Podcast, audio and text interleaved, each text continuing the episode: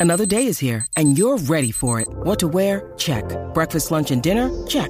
Planning for what's next and how to save for it? That's where Bank of America can help. For your financial to-dos, Bank of America has experts ready to help get you closer to your goals. Get started at one of our local financial centers or 24-7 in our mobile banking app. Find a location near you at bankofamerica.com slash talk to us. What would you like the power to do? Mobile banking requires downloading the app and is only available for select devices. Message and data rates may apply. Bank of America and a member FDIC. It is Ryan here, and I have a question for you. What do you do when you win?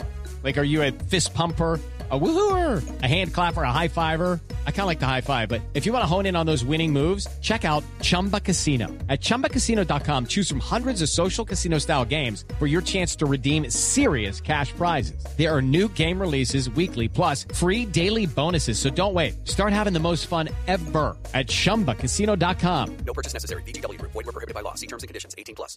Hey guys, it is Ryan. I'm not sure if you know this about me, but I'm a bit of a fun fanatic when I can. I like to work, but I like fun too. It's a thing. And now the truth is out there. I can tell you about my favorite place to have fun. Chumba Casino. They have hundreds of social casino style games to choose from with new games released each week. You can play for free anytime, anywhere. And each day brings a new chance to collect daily bonuses. So join me in the fun. Sign up now at ChumbaCasino.com. No purchase necessary. VGW. Void were prohibited by law. See terms and conditions. 18 plus. Okay, round two. Name something that's not boring. A laundry? Ooh, a book club. Computer solitaire, huh? Ah, sorry, we were looking for Chumba Casino. That's right. ChumbaCasino.com has over 100 casino style games. Join today and play for free for your chance to redeem some serious prizes. ChumbaCasino.com. No purchase necessary. Void were prohibited by law. 18 plus. Terms and conditions apply. See website for details. Judy was boring. Hello. Then Judy discovered ChumbaCasino.com. It's my little escape. Now Judy's the life of the party. Oh, baby, Mama's bringing home the bacon. Whoa, take it easy, Judy. The Chumba life is for everybody. So go to ChumbaCasino.com and play over 100 casino style games. Join today and play for free for your chance to redeem some serious prizes. ChumbaCasino.com. No purchase necessary. Void were prohibited by law. 18 plus. Terms and conditions apply. See website for details. Hello, I'm George Belshaw from the Love Tennis podcast, which is brought to you by Manscaped, who are below the best in men's below the waist grooming. Manscaped have kindly teamed up with the Love Tennis podcast, so you, that's right, you can get a 20% discount on their products as well as free shipping because who doesn't love that? All you have to do is simply enter the discount code Love Tennis. That's L O V E T E N N I S at manscaped.com. That's Love Tennis at manscaped.com. I've been checking out a few of their products this week, uh, as the rest of the Love Tennis podcast team have, after Manscaped kindly sent us um, a few things to try. Not only do they offer products below the belt, but I've been particularly enjoying the Weed Whacker, which takes care of all that stray nose and ear hair. I know James is a big fan of the ball deodorant and toner. In fact, he won't stop going on about it. And Calvin has become borderline obsessive over his trusty lawnmower 4.0. If you fancy trying out any of those products um, and supporting us at the podcast, then please get on board by using our code Love Tennis. That's L O V E T E N N I S at manscaped.com. Unlock your confidence and always use the right tools for the job with Manscaped.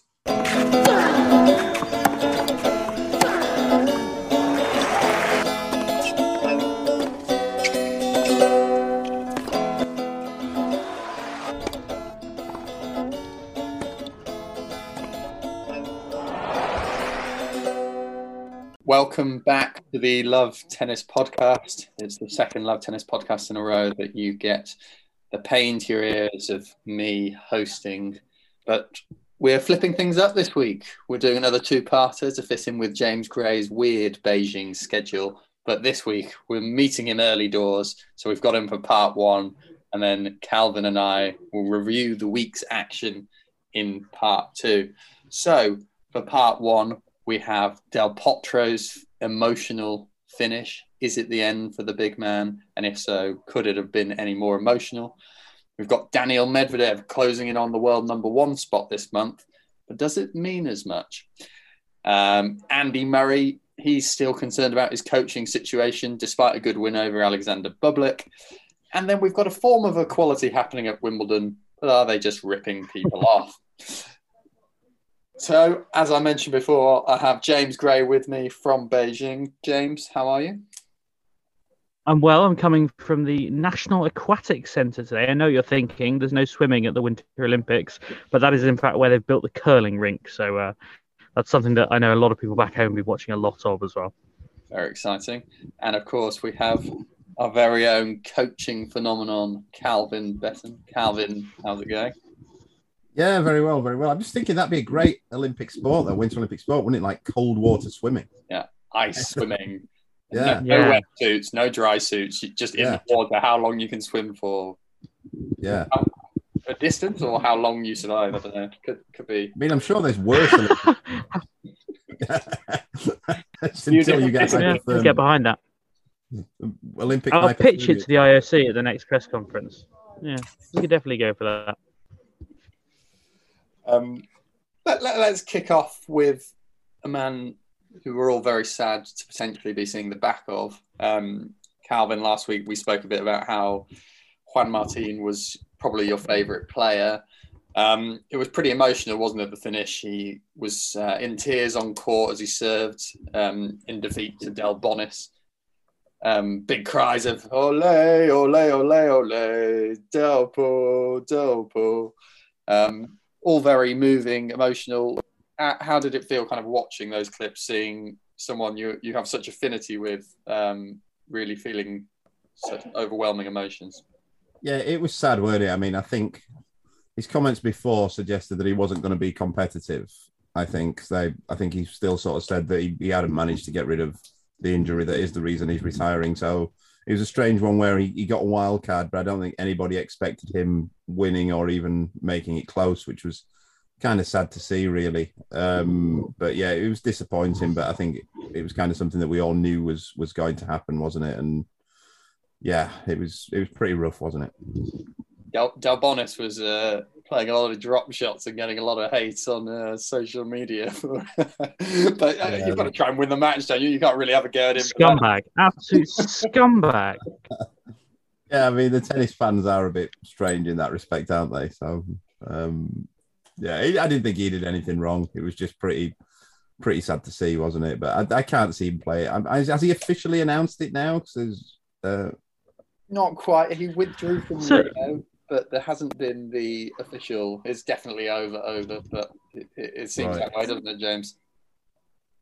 Yeah, I had a very weird experience with it where I saw him do the press conference where he said that those two tournaments would be his last ones.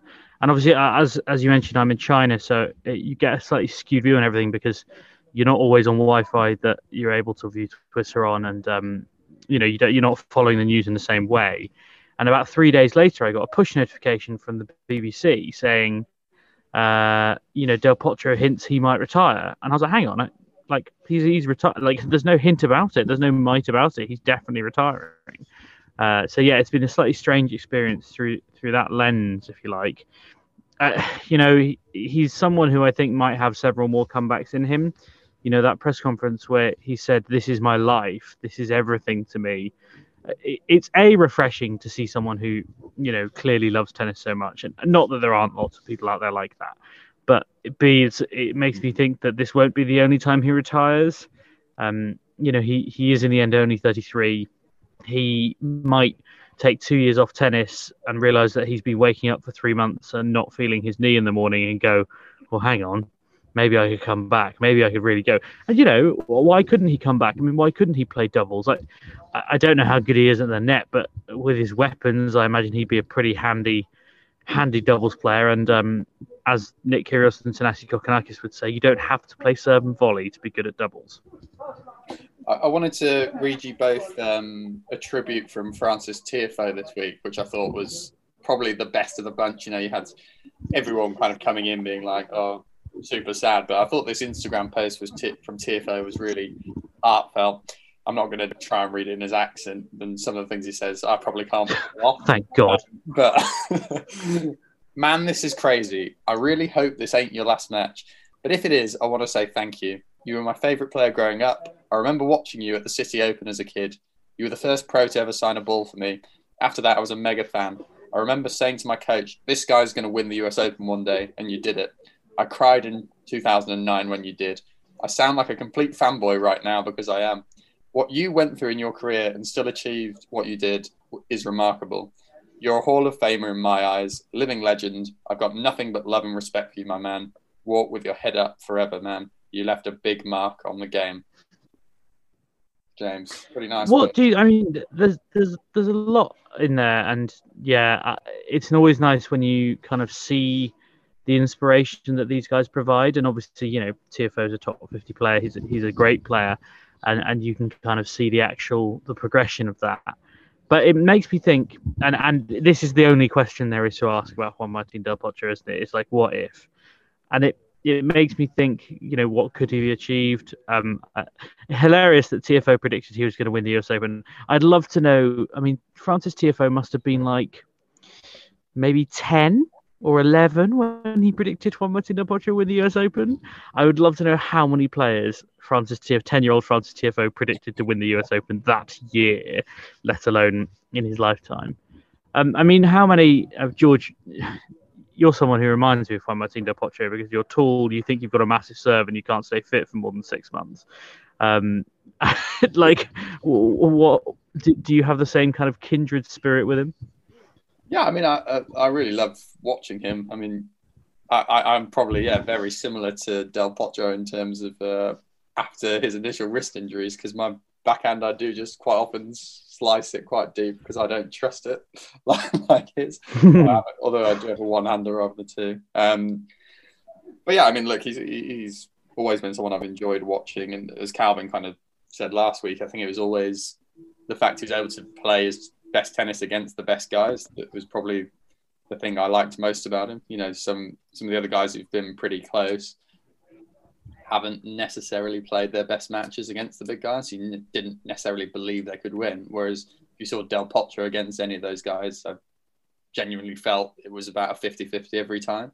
Um, obviously, the stats don't exactly read like that, but it, it did feel like he could take any of them out at any moment, which, as Tiafoe says, kind of considering everything he's been through, um, is, is pretty remarkable. I, I would say I agree as well that he'll end up in the Hall of Fame. I don't know if you guys agree on that. I know it's not the most important thing in tennis, but some people do get kind of obsessed with that sort of thing. Probably a bit more American, I suppose. Um, I, I mean, what does it mean?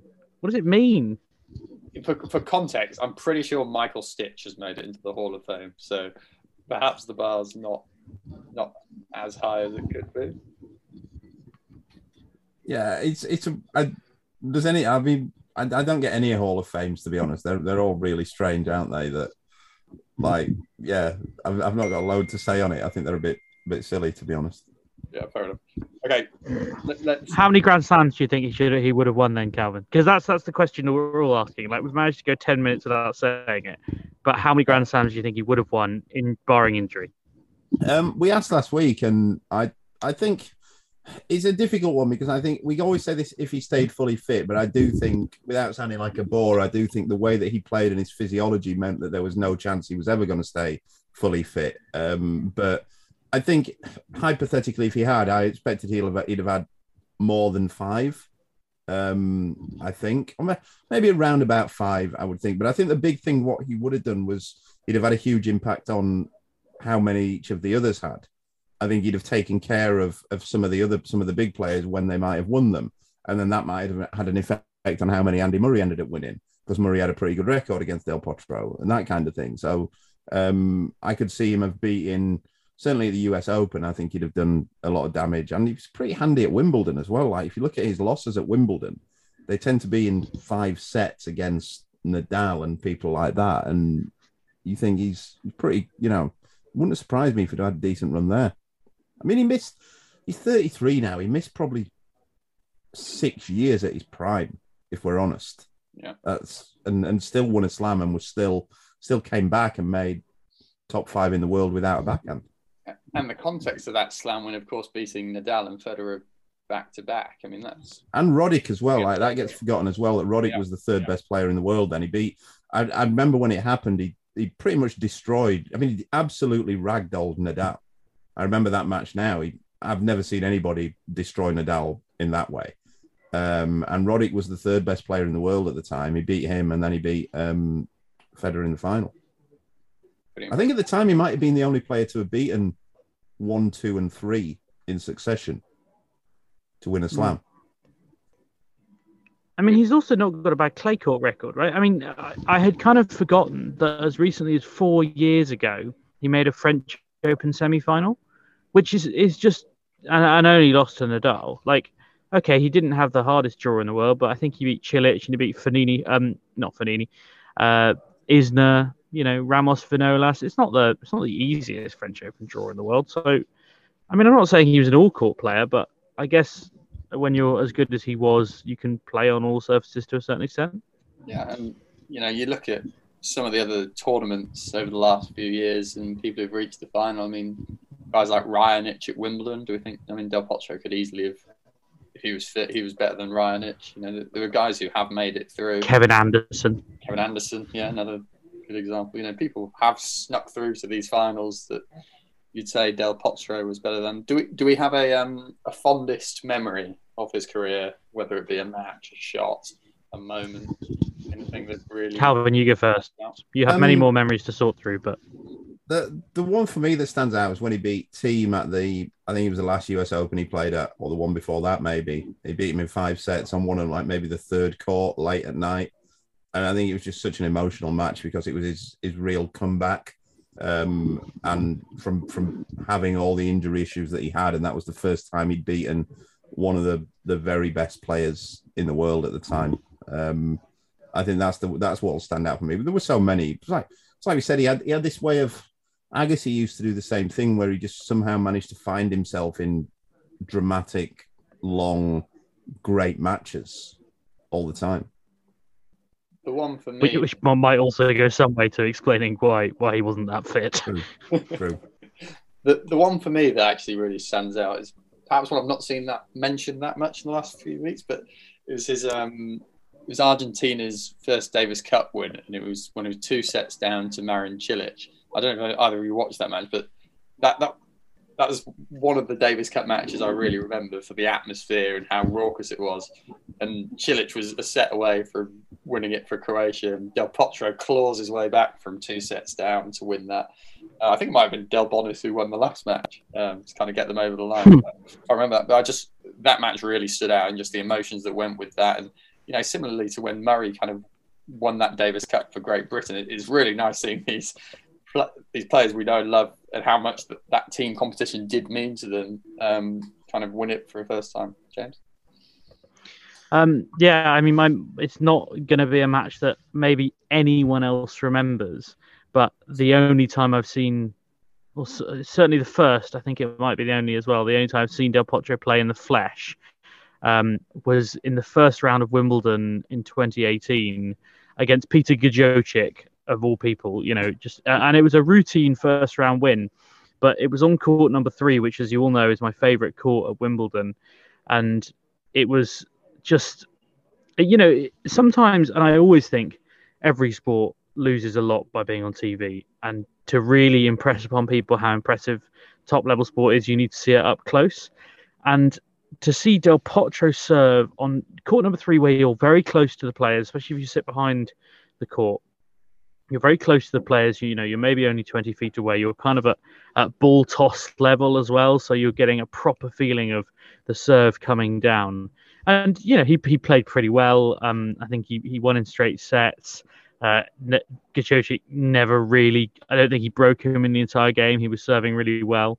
And I genuinely thought he was going to win Wimbledon, having watched that. And then he got beaten by Rafa Nadal in five sets in the quarters.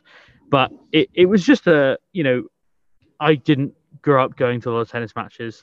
Um, certainly in Del Potro's peak, I, I wasn't necessarily around or um, watching huge amounts of tennis just because of the way way I grew up. But to to be able to see him and and get an idea from very close up what he was like as a ball striker was was was quite special, really. And you know, of course, you remember all the very very greatest players that you've seen, but to see Juan Martin in, in that kind of slightly more stripped back intimate environment was was quite special too. I think that's that you made a good point there, James. I think he's one of the. I think there's certain tennis players, certain athletes that you have to see live. It's kind of a phenomenon that that there are some that there are some brilliant athletes that if you haven't seen live, it it doesn't really change much. But there are some that that you really do have to see live, and Del Potro is one of those. Just just for the, he's like a, a bit of a freak, isn't he? A bit of a you know, the size of him and how hard he hits the ball, the sound that the ball makes when he hits it is is just remarkable. And and I'm yeah, I'm glad I get to saw him quite a few times actually um, at Wimbledon. I was pretty lucky. I saw quite a few of his matches. Just a quick one to any um, any real tennis nerds out there. If if you want to catch something a bit different on YouTube, you can catch Del Potro's Orange Bowl final um, against Marin Cilic. I think it's maybe the under 16s um, and it's interesting just to see how sort of their shots have, have, changed and the similarities that you can see. But Del Potro doesn't quite look the same. Obviously, at, at 16, he's not he's not got his sort of cannon of a, a, serve and that kind of thing. But you can see where it's developing into. Um, it's just an interesting. There's about 15 minutes of it on there. There might even be the full match, but yeah. There we go. So if you want to watch the growth of the Tower of Tandil, follow Calvin's advice and get on YouTube. Moving on to a, another Tower of Tennis, at least in height, if not with exactly the same weapons. Daniel Medvedev is closing in on the world number one spot this month. Novak Djokovic currently sits on 10,875 points with Medvedev at 9,635. Um, but with some points set to drop off for the Australian Open, Medvedev can now secure the number one spot. Djokovic will have been number one for a minimum of 86 consecutive weeks, which is, I think, the second longest run of his career, the previous one being around 122 weeks. Of course, he's been up there as a top dog throughout his career for 361 weeks in total, which is obviously a record and a ludicrous amount of time. I'll run you through the scenarios very quickly of what Medvedev needs to do to be world number one if he wins in Acapulco, regardless of Djokovic's results in Dubai, he will be world number one on the 28th of February.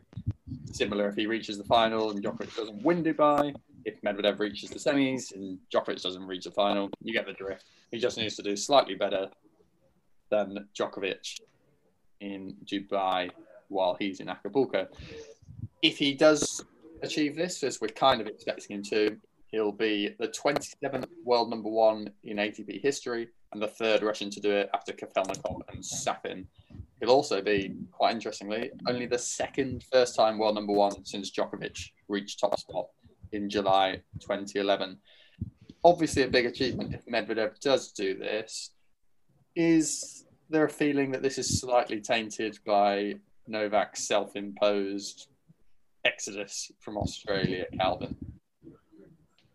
I, I, don't think so, really. I mean, we were talking about it in December, really, how we thought Medvedev would get to be world number one at some stage this year. And yeah, he's lost points from Australia, but um, that's about it. And that kind of thing happens. You know, you know, it's, it's ifs and buts in tennis. I, I, don't have any sympathy for him. It's he could have played. He's not injured. Like so, I don't see as it does. No, it's it's a you could even mark it down as a mental weakness of Djokovic. He's a bit of a loon, and that's why he's not going to be world number one for much longer. um, I, I would say it's not tainted because he is the best player in the world. Like, while I uh, credit Novak Djokovic being extremely good, the player that Daniil Medvedev has become over the last, I guess, three years is an extremely good one. And and world look, world rankings aren't perfect by any stretch of the imagination, but it's not like Daniil Medvedev has fluked his way up there. Like we're not talking about with the greatest of respect, Caroline Wozniacki, and I say that a little bit quietly because actually I know for a fact I've got Danish journalists sat behind me. Um, but you know, we're not talking about someone who has ended up world number one rather than earning their way up there. So I think it's unfair to say that it's tainted.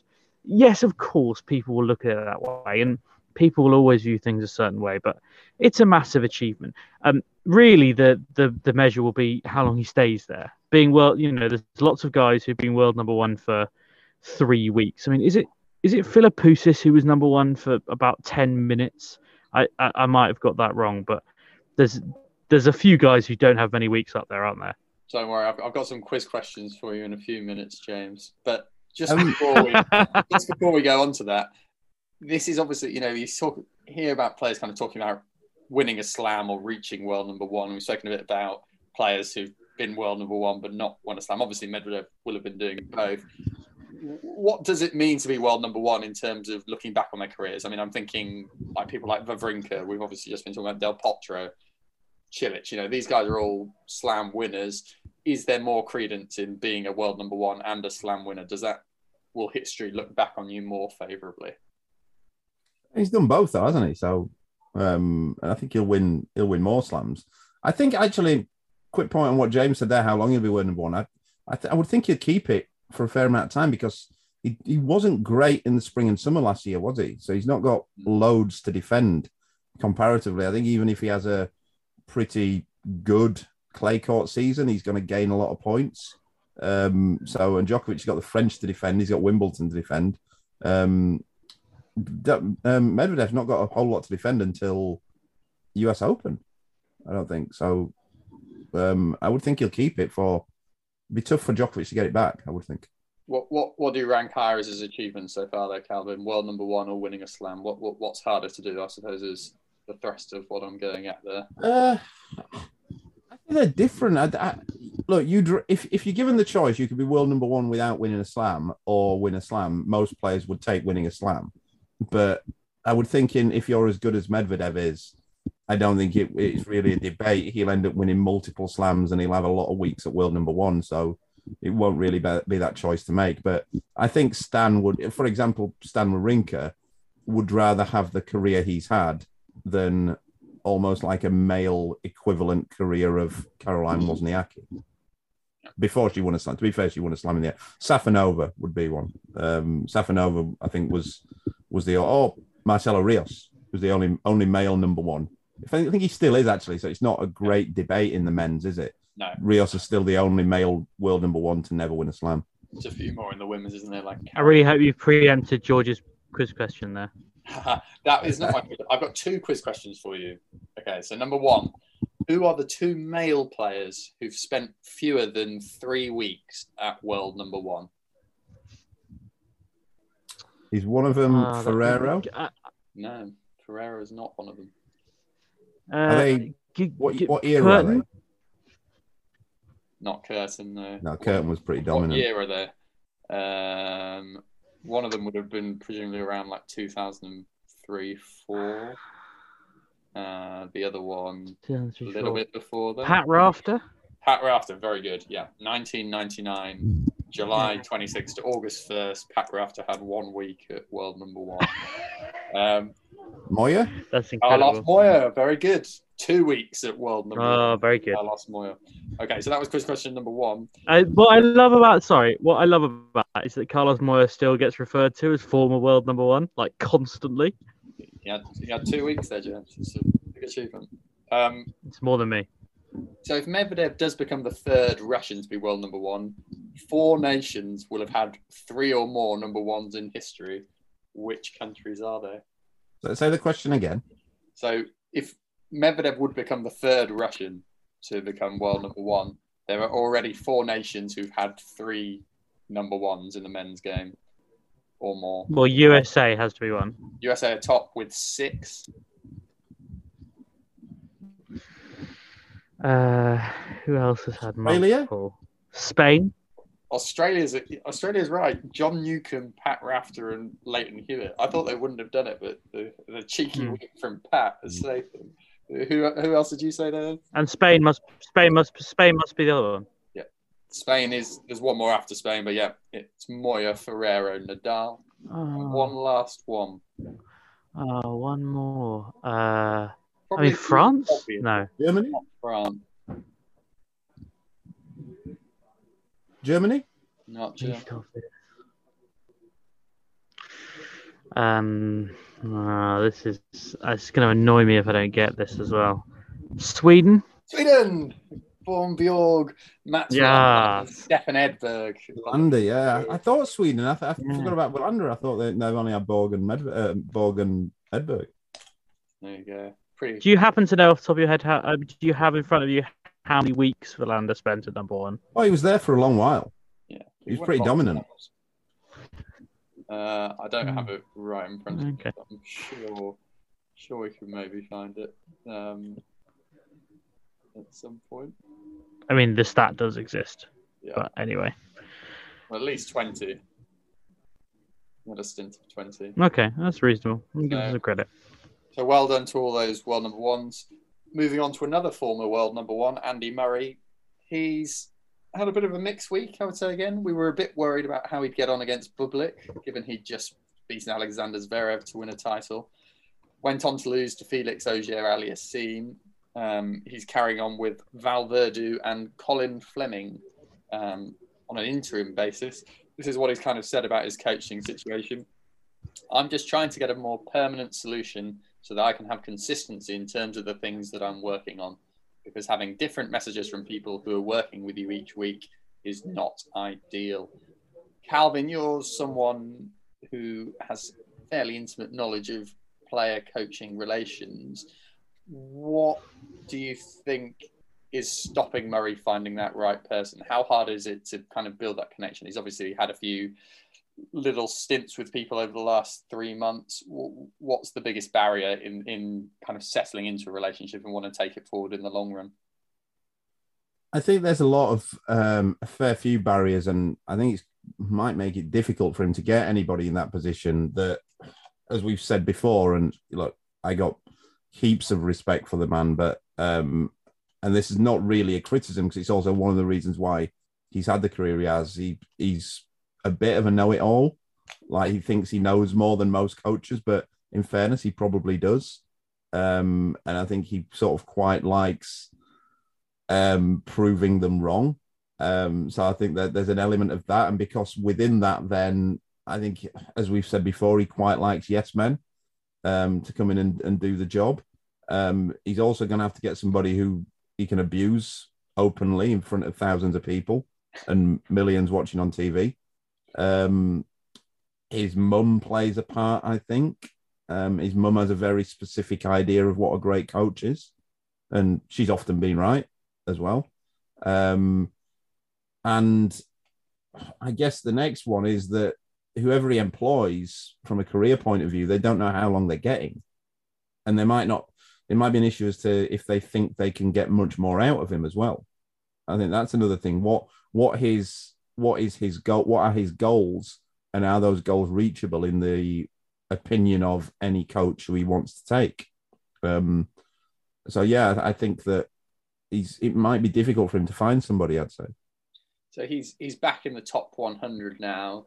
I mean, there's quite an interesting insight into his own assessment when you were speaking there about these goals, Calvin. From this is further what he said about his tennis. I really feel like my tennis can be a lot better.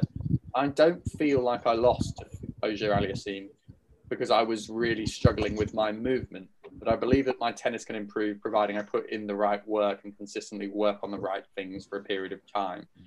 It probably won't happen overnight because some of the mistakes I've been making have been happening for 18 months or so. So it takes a bit of time to break those habits. I'll need to put a lot of work in on them to change that.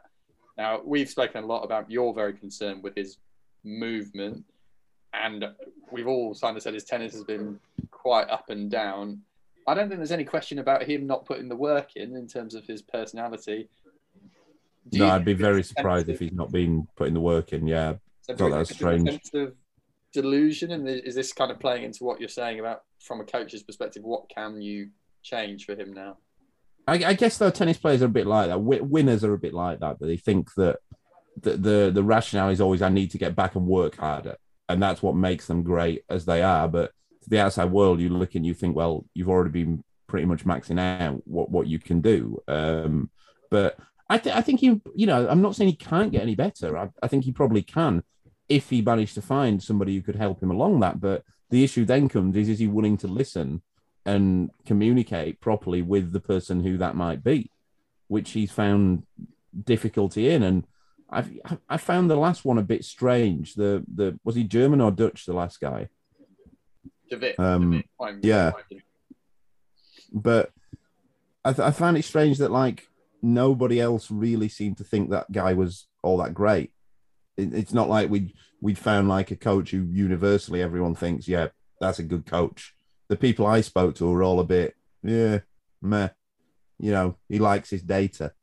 Which again, this is a, a strange thing. I've, I've said this before on the pod. That strange thing with Murray, his mindset that when he said a, a while ago when he was playing challenges, he found it difficult playing in challenges because he doesn't have any data on the players that he's playing against. And you think you're Andy Murray, like you, you don't need you don't need data to beat the world number two hundred and ten. Like you know, but I think he in, in his own mindset, that's the way he's based his career over the last 10, 15 years. That he thinks they have to go through this video tagging sort of process and and find scouting reports about all these players. He, he, he doesn't have to. So that that maybe hints at a bit of you know he might have to change his mindset. James, two months into the season, having watched Andy Murray, what he's doing, won one title, oh, sorry, reached one final, not so great perhaps everywhere else. What has much changed about your season long assessment of him and how important is a coach in achieving what you think he can? I don't think it's the worst thing in the world if he's getting lots of different voices into to camp. I mean, I think it's interesting that he's saying, I don't want to coach me a different thing each week because I was under the impression that kind of was what he was trying to do. And he was trying to canvass lots of opinions. Um, I think probably from what I've heard and from what people have said, he still thinks he can be world number one and he's having a hard time finding a coach who believes him.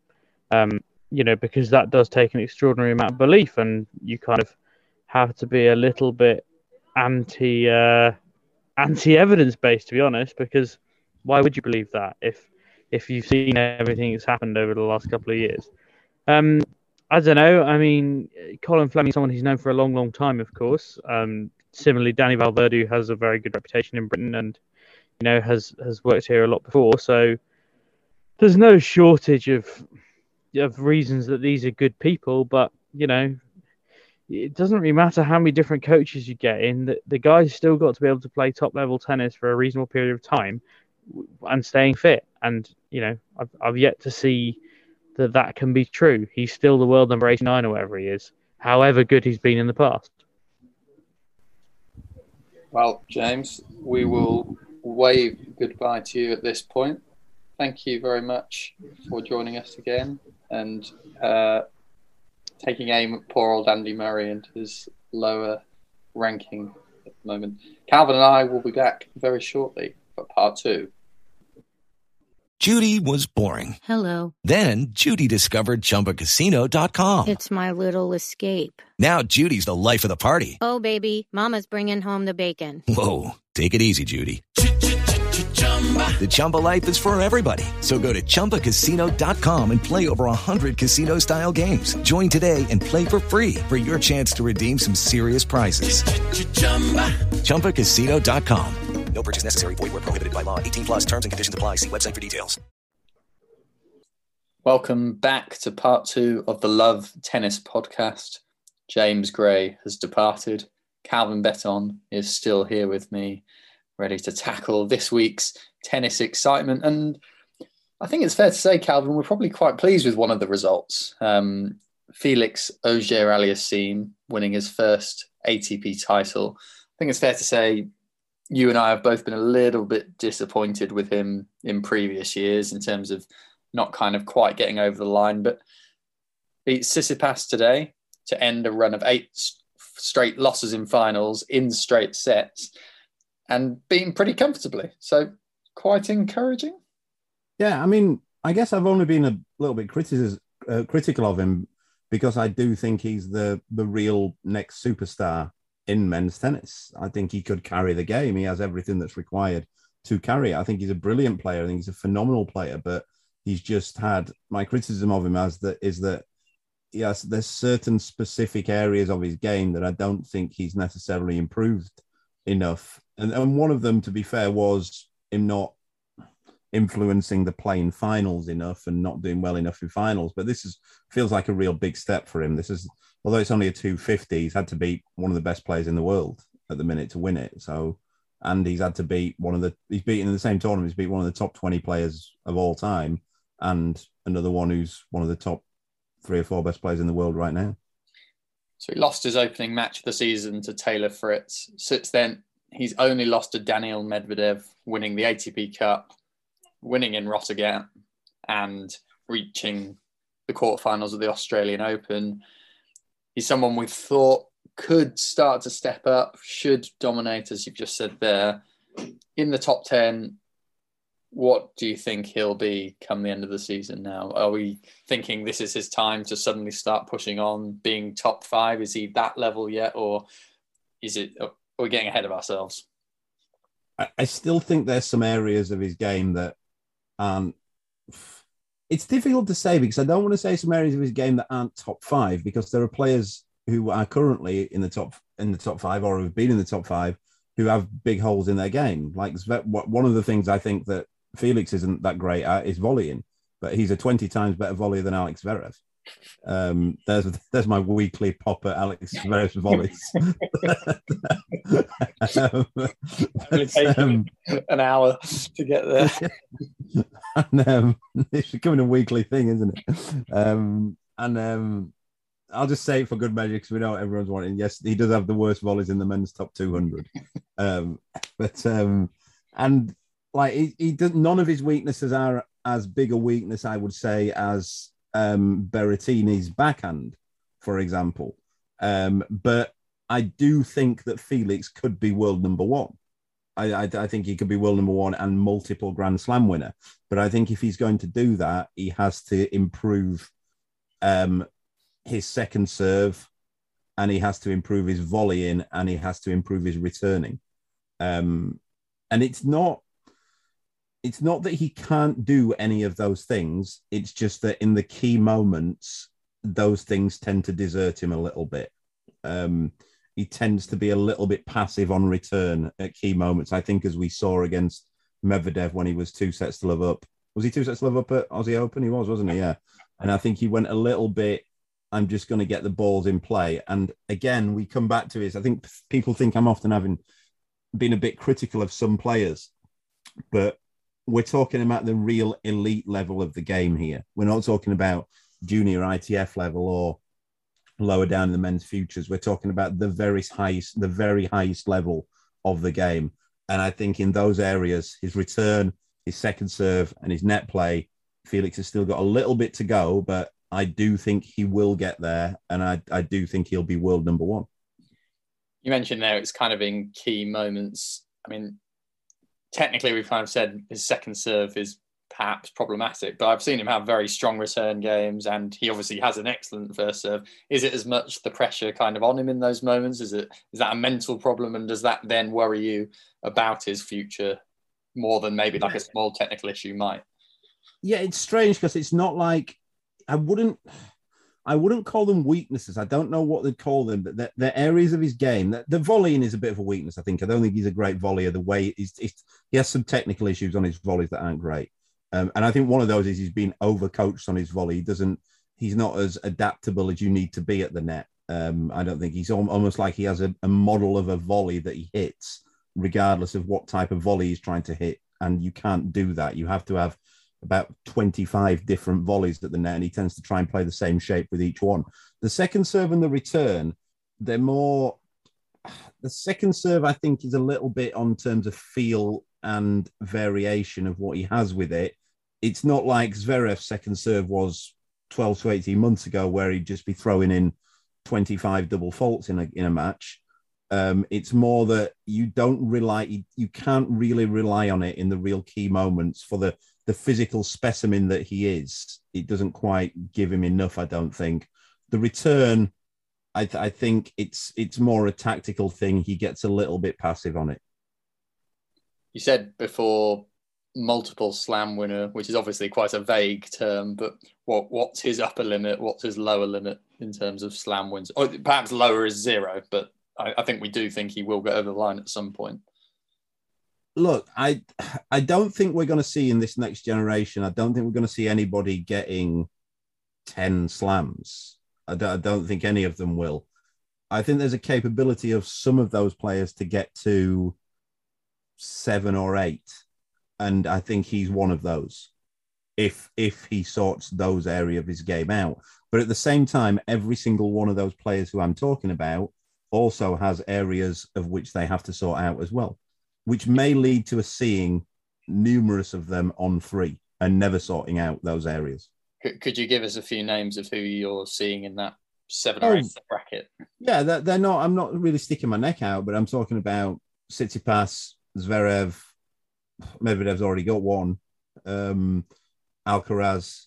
I think it's those. I, I think we'll see Uh, if if if tennis if male tennis plays out as I think it will over the next two to three years. I think we'll see a top top five of Felix, Zverev, Tsitsipas, Alcaraz, Medvedev with a couple more just below who could sneak in with with the odd win, like Shapovalov.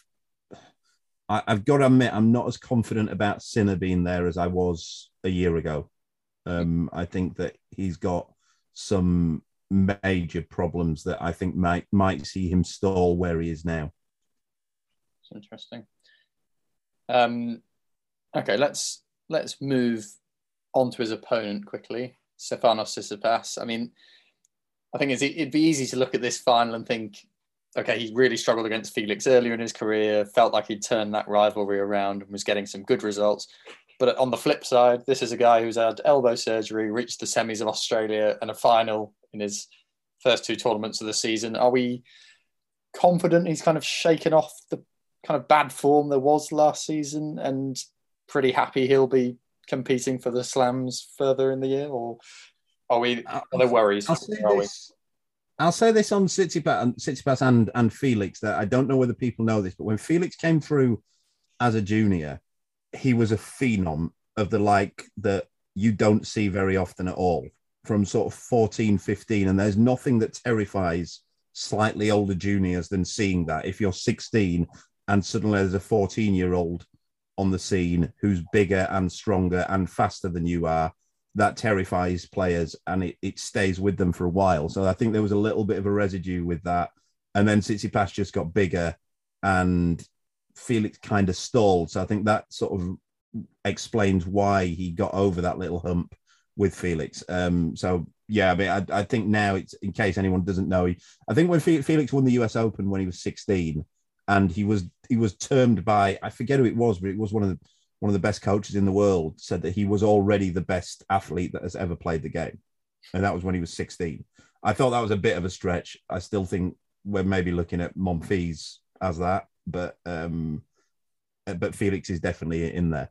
Um, I forgot your original question now, uh, George. Waffled on a bit there. Basically, do we think Tsitsipas is kind of over the problems he had second half of last season? Good start to this year, considering the elbow surgery, or still problems? Yeah, that's that's it. Yeah, I, I think he's over the problems that he had last year, and is back to the problems that he had before that of being a really excellent tennis player who just throws in mad results um, and can't seem to win when he really needs to win. Do you expect that to be a trend that carries on in his career, or are you still like he'll he'll get four slams? No, he's no, he'll he'll get. I, look again. I think whether he'll get over that or not, I don't know, but he will win Grand Slams. I'm absolutely certain of that. Um, I think out of all those players who I just listed, I'd fancy that it might be him and Felix who are the, the best two out of those. So we might seen sort of seen a final today of the future of men's tennis. I imagine if James was here, he'd be desperate to shove Alcaraz down our throats. Um, but Yeah, I'd, I'd I'd I'd have Alcaraz in there as well. To be fair, um, again, some some areas for things that Alcaraz has got to get better at. His second serve is nowhere near good enough just yet. Um, but and I think he's all. I think Alcaraz might struggle on the faster surfaces as well. But um, whereas the other two guys won't. Although you could argue that Felix might struggle on the real slow surfaces um, as well. But um, Yeah, I'd I'd say that that'd be my pyramid, uh, probably those, those three. Uh, but again, I do think Alcaraz has got to. Um, he's a little bit younger as well. I Yeah. think is he two years younger than Felix? Yeah, I think so. Um, yeah, so maybe three years younger. I don't know. Um, but yeah, so it, it seems strange, doesn't it, that like we're we're talking about the next generation, and then are we saying that, for example, Zverev is in the same generation as Alcaraz? Yeah. And there's maybe five or six years there, is there? Yeah, and, and Medvedev's probably even a nudge older than that, so he feels. Yeah, Medvedev's a 96. Yeah, so it's um, you know, it's interesting whether they are actually the same generation. Having said that, Federer is five years older than Nadal. Yes. Yeah. Yeah. That- So um, or is he is he six years older than Nadal? I think he might be six years older than Djokovic. Five. Yeah, six years older than Djokovic. Yeah, and we count them as the same generation. So yeah, um, yeah. Let's move on to some high-ranked women. Um, we've kind of spoken about there that we think Tsitsipas and Felix are guys who are going to win slams, but there's a very informed uh, Anett Kontaveit in the women's game, or Kontaveit, isn't it? And they, someone tells us off on the podcast. Yeah. I pronounce, pronounce that wrong every time. So early correction without James again. Um, she's in incredible form and has won 20 matches indoors in a row. She fought back to beat Maria Sakkari to win in St. Petersburg, now up to a career high world number six. She's someone very full of confidence and at 26, kind of approaching her peak. However, not quite done it at the slams yet. I think there's one quarterfinal in her career and hasn't been past the third round over the last 18 months. What are Yeah, I find- on her? I find these women's. I don't. Are the women's called two fifties or they have a different? They are now, yeah. They've kind Yeah, of yeah. realigned. I them. find them really, really odd because we're almost getting to the stage where like the, the very top players don't play many of them at all, do they? Like Osaka, you don't see playing many of them. Mm. Barty is, I guess, with COVID, Barty hasn't played much of anything for the last two years. Um, you, you, you know, so it's it's a bit odd, but so you're getting these players who kind of clean up them, and she's kind of done that pretty well. But um, I I really don't see her competing in the slams, if I'm honest. Um, I think she's kind of the best of best of the B League. Um, I think I'd still fancy any of the the players who we list, list regularly. Um, I find I'd fancy any of those guys to beat them, beat her in a slam. it's quite an interesting point you've made there because there is a bit of a degree of, I suppose, players who just aren't operating on the same tour, isn't there? And I suppose that's true of both tours. To be fair, I mean, you know, you really got Novak that just operates at the slams now and the, the odd 500 and Masters, but then you've these other I mean, plugging week in week out. I guess it's a bit different in the men's because Djokovic is 35 and Nadal 35, Federer is 40. You know, you can, they're not going to be turning out every week, but you tend to get, you know, Zverev plays quite a few 250s. You see him popping up. Tsitsipas obviously being in the final this week. Um, you know, so those guys tend to do it. You've now got a situation where Murray plays a lot of them because he's Yeah. not played anything for a couple of years. So you get, you kind of get a bit so of that. Osaka's the outlier, then I guess we're saying here, to be honest. Sorry? So Osaka's the outlier here, then, isn't she? No, because I think Barty doesn't play loads of them, does she? And and they don't. I, I maintain that the. I'm going to get into a little rant here about how the tours operate. I maintain that one of the problems that the women's tour has is they try and do it the same as the men's. And I don't think there's enough. I wish they wouldn't have as many events. I kind of wish the men wouldn't have as many events, to be honest. I don't think you need four tournaments a week running on the same tour. But the women's, I think, would benefit if they had less events and everyone played them, um, and and ran it almost as a different type of tour. If you just had, say, sixteen tournaments plus the slams, and I think you'd get more funding, you'd get more marketing, you get more, you'd be able to sell it better as a TV product and that kind of thing. I, I don't think there's such a demand for having as many women's events as they have, and and that I hope I'm not coming across as sexist or anything like that. I do think the women's event could sell better in that way. The men's, I don't think helps. Like I said, I don't think helps that they have too many, but they do still seem to fill stadiums most of the time and they get quite a lot of attention and they get the big players playing. next week's probably quite close to what you'd envisage happening um, on the women's tour. We've got eight of the top 11 involved Sabalenka, Swiatek, Badosa, Jabeur, Kontaveit, Krejcikova, Muguruza, and Danielle Collins. Um, I'm going to read you a few first rounds and get you to give me some picks because it is a pretty stacked draw and there's some pretty tasty first rounders. So I'm going to go for Petra Kvitova versus Camila Giorgi. Uh, Kvitova isn't in great form, is she? Um, again, I come back to it. I don't like predicting women's tennis results um, because anything can happen. Um, I will pick Giorgi in that one. Sofia Kenin, speaking of someone not great form, Sofia Kenin I've already picked. I've already picked it before you tell me the opponent. I've already well, picked the opponent. well, it's against Jelena Ostapenko, who's also very up and down. I still pick Ostapenko in that. To be honest, uh, Daria Kasatkina versus Iga Swiatek. I mean that's that's an interesting. That's a pretty good tie actually. Um, A good match. I, I just feel Swiatek. Swiatek's a better player. Alison Riske versus Simona Halep. Yeah, Halep, I think, still wins that. Coco Gauff versus Jessica Pegula.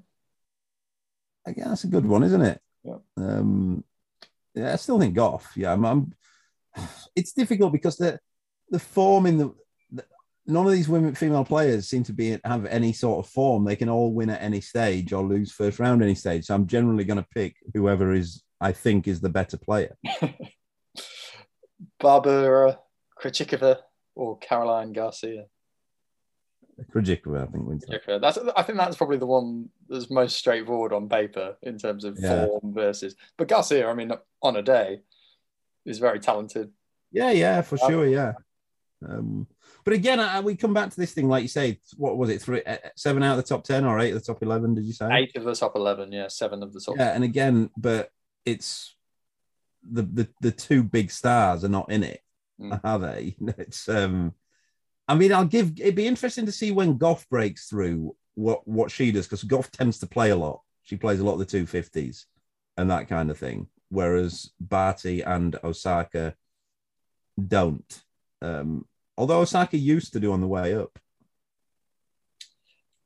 It's one to watch indeed. I, just in my notes on this section, by the way, I thought it was mildly amusing that Emma Raducanu has ridden to risen to world number twelve now, um, by virtue Right. of everyone else doing so badly that they've dropped. Um, I think it's only one place climb this week, but, that, but that's kind of I suppose it, that's the great advantage of virtually all your points coming the US Open and shows she could be a top ten player on a fairly average first half of the season, even if only for a short period of time. It's, interesting actually because I, I don't know whether we were going to talk about this later on uh, while we're on the women's, but Katie Boulter won a tournament today.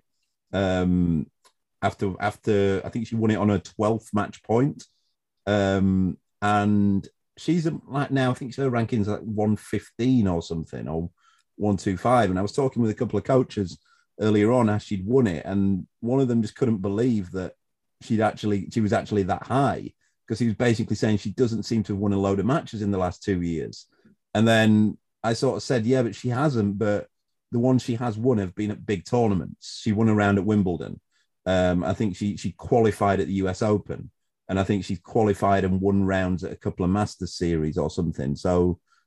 I, I, I think with the rankings, it kind of depends where you get your points, doesn't it? And Yeah. she's sort of that ranking now, and she's barely got anything to defend until the grass. So um, you could have another, you know, she, she could be back in the top 100 pretty soon, I think. It's good to see her winning again. Do you think, going back to Raducanu briefly, do you think she'll make up the 2,000 points at the US Open elsewhere up to that point? Can she hit 2,000 points outside of that so that when she gets to that stage and they're about to drop off, it's not a complete disaster? Or do you, yeah. I don't know, you know. I, I'm really split on that one. I mean, it is a lot of points. It's a lot of points, and she's not been in any form. That's another thing, isn't it? It's like you know, you look at every match since then. If you didn't like, if you take the US Open out, which was seven months ago now, was it seven months, six months ago? Like, and you'd only watch the match that she's played since, and you go, can she make up two thousand points in the next six months? You'd have to go like, probably not, Yeah. wouldn't you? But again, women's tennis, I don't know. Um, I think look when the clay comes along, I I don't know if she's going to be a, a great clay court player. Um, if I'm honest, so I think things get a bit tough then. You imagine you'd fancy her to maybe ride a bit of the grass, but she can probably she didn't have much going on the grass up until Wimbledon, and she's only got a fourth round to defend. She got a fourth round or a quarter to defend at Wimbledon. Fourth round. Yeah. Um, and then lead up to the US Open. Yeah, so I could see where she could do it. I could also see a situation where she doesn't. So, doing one of your classic uh, sitting on the fence there, George. I was just I think probably um, tournaments like Indian Wells and Miami seem like ones that she could potentially have a, a good bash at if she can get into some form by the Yeah, I mean, look, she's points tournaments, aren't there? I think there's so many matches in the women's on the women's tour that are straight 50-50s that and each one of them being a 50-50 or just out of a 50-50 that it, it wouldn't surprise me one bit if she does get the 2000 points easy equally wouldn't surprise me if she doesn't win 10 matches before then um so yeah I, I don't know I don't know 10 matches might do it though she wins them all at the French Open it could, could, could, could, Yeah, it could she only needs seven now. yeah, that's it. Yeah, uh, defend. Yeah, makes fourth round of Wimbledon. Defends her. Um, defends her the fourth round. Three matches there and seven wins at US Open, uh, French Open. She might win the US Open again. You never know. You never know. Um, let, let, let's stick sort of briefly with women's tennis, but a bit in a more abstract way. Um, it was quite interesting story, first broken by Stuart Fraser of the Times this week, um, about how Wimbledon have brought a kind of level playing field in terms of costing men's and women's finals. Uh, and in their great march towards equality, they've raised the cost of the women's final by forty pounds a ticket to bring it on to parity with the men's final. Now, I suppose on the one hand, we'll probably say it's great that these uh, events should be seen kind of level, but it'd have been nice if they'd have dropped the prices, wouldn't it? You know, brought the men's down to the women's. What's your what's your take on this, Calvin? Just a phenomenal blag. A phenomenal shakedown from the All England Club on that. I mean, there- there- we talk a lot about equality, and we're all, you know, everyone on Love Tennis podcast is is definitely in favor of equality. I think if you if you took 500 people who are who like tennis and who were all keen on equality, and you listed and you asked them to list the top 10 ways that they could see equality as reaching equality, I don't think any one of the 500 would list in their top 10 that they wanted the Wimbledon finals, women's final tickets putting up in price. So, I mean, that is some spin that they've managed to put on that just so that they can get an, a little bit of extra money. There's there was nobody complaining we're not paying enough for tennis at Wimbledon. Um, yeah, I mean, uh, uh, obviously, totally agree with that. And it, not to labour the point too much, but and I guess Wimbledon tickets are all fairly expensive anyway. But this always just does strike me as a further gripe to pricing people out of the game who it's not great for the kind of long term interest. I mean, I suppose it is a bit different for a final than say maybe a grounds pass, but the, the prices are rising across the board, aren't they? And it, it Yeah. does seem a reach for greed to me. yeah, look, and as well, they've also it's not a great time to do it because Wimbledon's women's finals haven't been great in the last decade. There's not been many good ones at all, and and there's been some pretty short ones as well. So you're going, what is it, 240 now or 200 that they've gone up? 240. Yeah, 240, and I think some of those matches have lasted less than an hour, and it's 240 per ticket. And you've generally, I don't know whether people know this, but generally at Wimbledon, you've got to buy pairs of tickets. That's how they go, especially for the finals. So you're, you're shelling out 500 quid for less than an hour's worth of tennis. And I don't, uh, yeah, I, I can't see any, there's no logical reason for doing it other than making more money for the All England Tennis Club. just as a, a, a slight counterpoint on the hour, I'm sure people from uh, Wimbledon would come back at you and say, well, they get the men's doubles final as well. You know, there's there's lots of tennis that your finals tickets does bring do bring you, but I suppose if um, it'd be interesting to see what they would cost up doubles matches these days. As much as we love doubles, what they'd sell them for on their own right now. It's a good job you get the men's doubles at the end of it because the, women's, the, the women's the women's singles finals haven't been giving great value of late. Let's let, let's move on to a few of the other events that have happened this week as a, a kind of quick roundup.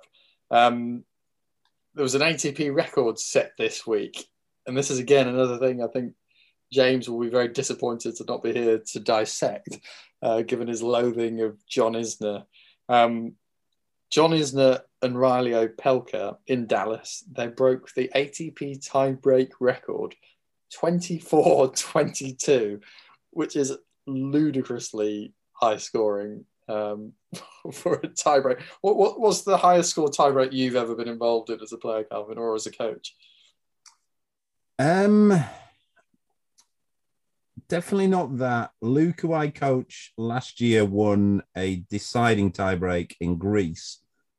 I think 18 16. Um, I think his opponent had maybe seven match points and Luke won it on his first.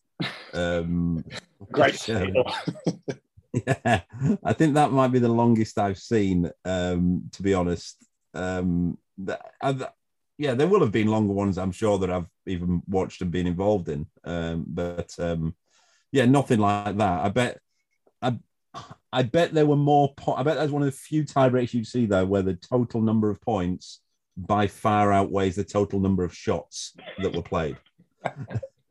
um, which I guess it can't. It can't actually. That's Can't, nonsense. can't, but yeah, I mean, I, I take your point. They'd probably be very, you know, within like five or something. Um, Yeah. I just wanted to. I mean, th- this really was the the serve bot tournament. I think really.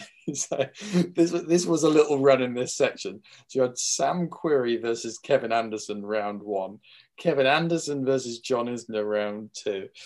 John Isner versus Vasek Pospisil quarterfinals. John Isner versus Reilly Opelka semifinals. I mean, can you ever remember a greater run of serve bot battles than that? no, I mean, just imagine having tickets for that. Like, Every day. livid. I guess most of them are American, so like maybe the Americans loved it, but I mean, it, that would be grim tennis. That'd be like we thought there was this talk I remember in like the, the mid to late nineties that men's tennis was on the way down big time because of the number of big servers who were around, and it never quite materialized into that. But this is kind of a throwback to that. The sort of but even then, those guys could. It felt like those guys could play better than these guys can. Like Krajicek, Richard Krajicek could play. He was a great volley, really nice backhand. Philippoussis could play. Like I've, I've seen Opelka and that type of player, and they just don't. They don't even look like they're interested in playing ground strokes. like I remember, I remember, like, I remember watching a, a challenger match once with Ivo Karlovic, and he literally on the return games he, he tanked. He had no interest. He'd try on the first point. You could see he had some interest in the first point, and if he won it, he'd get involved a bit. If ever he went 15 love down on the other guy's serve, he just wouldn't try at all. And his his sole objective was to get it to a tiebreak. And it was almost like a bit of a, a game of roulette. I'll get it to a tiebreak and I'll see what happens. And it feels a bit like that with with Opelka and Isner and that type of play. Kevin Anderson can play a bit, to be fair. He's the best player out of all those, those lot, I think. I mean, Reilly Opelka's played eight tie breaks in this tournament. Six of them have been tie breaks. So he, he Yeah. clearly clearly fancies his chances at roulette. I mean, the interesting thing about this tournament, all jokes aside, around the the serve bots is actually a little bit of a leaning towards American men's tennis at the minute. You've got Opelka, who's their number one, and and to be fair to Opelka, is kind of performing at quite a good level, just outside the top twenty, might just about Yeah, yeah. The guy he's just beaten in the final, Jenson Brooksby, is probably the one people are most excited about. Still, you know, we're not looking like a Carlos Alcaraz or something, but within America, he's their kind of next big hope. It, it- it's a weird way that American tennis has gone. Well, I suppose not that weird considering how it's just dipped in popularity, but are you surprised they've not produced anything better? And, and what do you think of guys like Brooksby? I mean, I know you like Tiafoe as well, but they're not maybe as good as we think a lot of the other younger guys are. I mean, the crazy thing about that with Brooksby is his biggest weakness is his serve. And he's in there with all these those serve bots, and he's not got a very good serve, has he? Um, he's a really good all round player, really skillful, lots of skills, plays a bit different. I'd enjoy watching Jenson Brooksby. You know, I'd, I'd enjoy watching a match with Brooksby against Tiafoe. Um, but um, they, it's it's quite a sort of wide study as to why they've not produced anything really. Um, it's a strange country in that they went through this period where I'm not definitely sure they're out of it, although it's better than what it was, where none of their players had good backhands. They all had rubbish backhands, like Roddick, Fish, Ginepri, all those guys were, were pretty bad backhands um, and big forehands, big serves. Um, and I think it's the way that they're very American coaching is very technical led. There, there's not much skill involved, not much open play. They like getting the basket out, hitting a load of big forehands, hitting a load of big serves, and then that kind of thing. And I think that's what we got. Um, it's also most of their tennis players come from either originally or they're trained in either California or Florida. So they come from sort of two two bases really. Um, and and unless they end up going to American uni and that kind of thing. So yeah, they're, they're producing a lot of players. It feels like they've a couple of years now. It feels like they've been on sort of a comeback, but haven't had anything that you could feel could could challenge at the latter stage of the slams. Is Brooksby a top ten player, top twenty, top 30? I don't think he's a top ten player. He might sneak a top twenty at some stage. Um, I don't think you'll get into the. Just thinking, I'm just going to say, I'm, I don't think you're going to get in the top ten with a with that kind of serve. But um, Diego Schwartzman hasn't got big serve at all, and, and he's been there. But um, you kind of get the one anomaly. Um, yeah, I, I, I, I, if, you you ask me, definitely yes or definitely no, I'd, I'd, I'd edge toward no um, on that. But I think he's, I do think he's a guy who could cause good players problems. On that happy note of the failure of Jenson Brooksby's career, let's call it a day. And I, it's calling it a few weeks for me because I'm I'm on holiday from Tuesday. I would normally try and get involved from abroad as you do, Calvin, but I'm going somewhere that I suspect the internet just won't work at all, so it's not even worth trying. Um, yeah, I hear there are rumours you may get a guest helping you guys over the next couple of weeks, but you'll have to come back and uh, see if that's true. But Calvin, thank you very, very much. Um, I hope you don't miss me too much. Will do you think you'll cope? Um, I think we might get by, yeah, um, but uh, for a couple of weeks. You'll certainly be happy yeah. to have James back as the main presenter, and less of my wooden approach. But here we are. Let's call it a happy goodbye, and we'll see you all soon. Sports Social Podcast Network.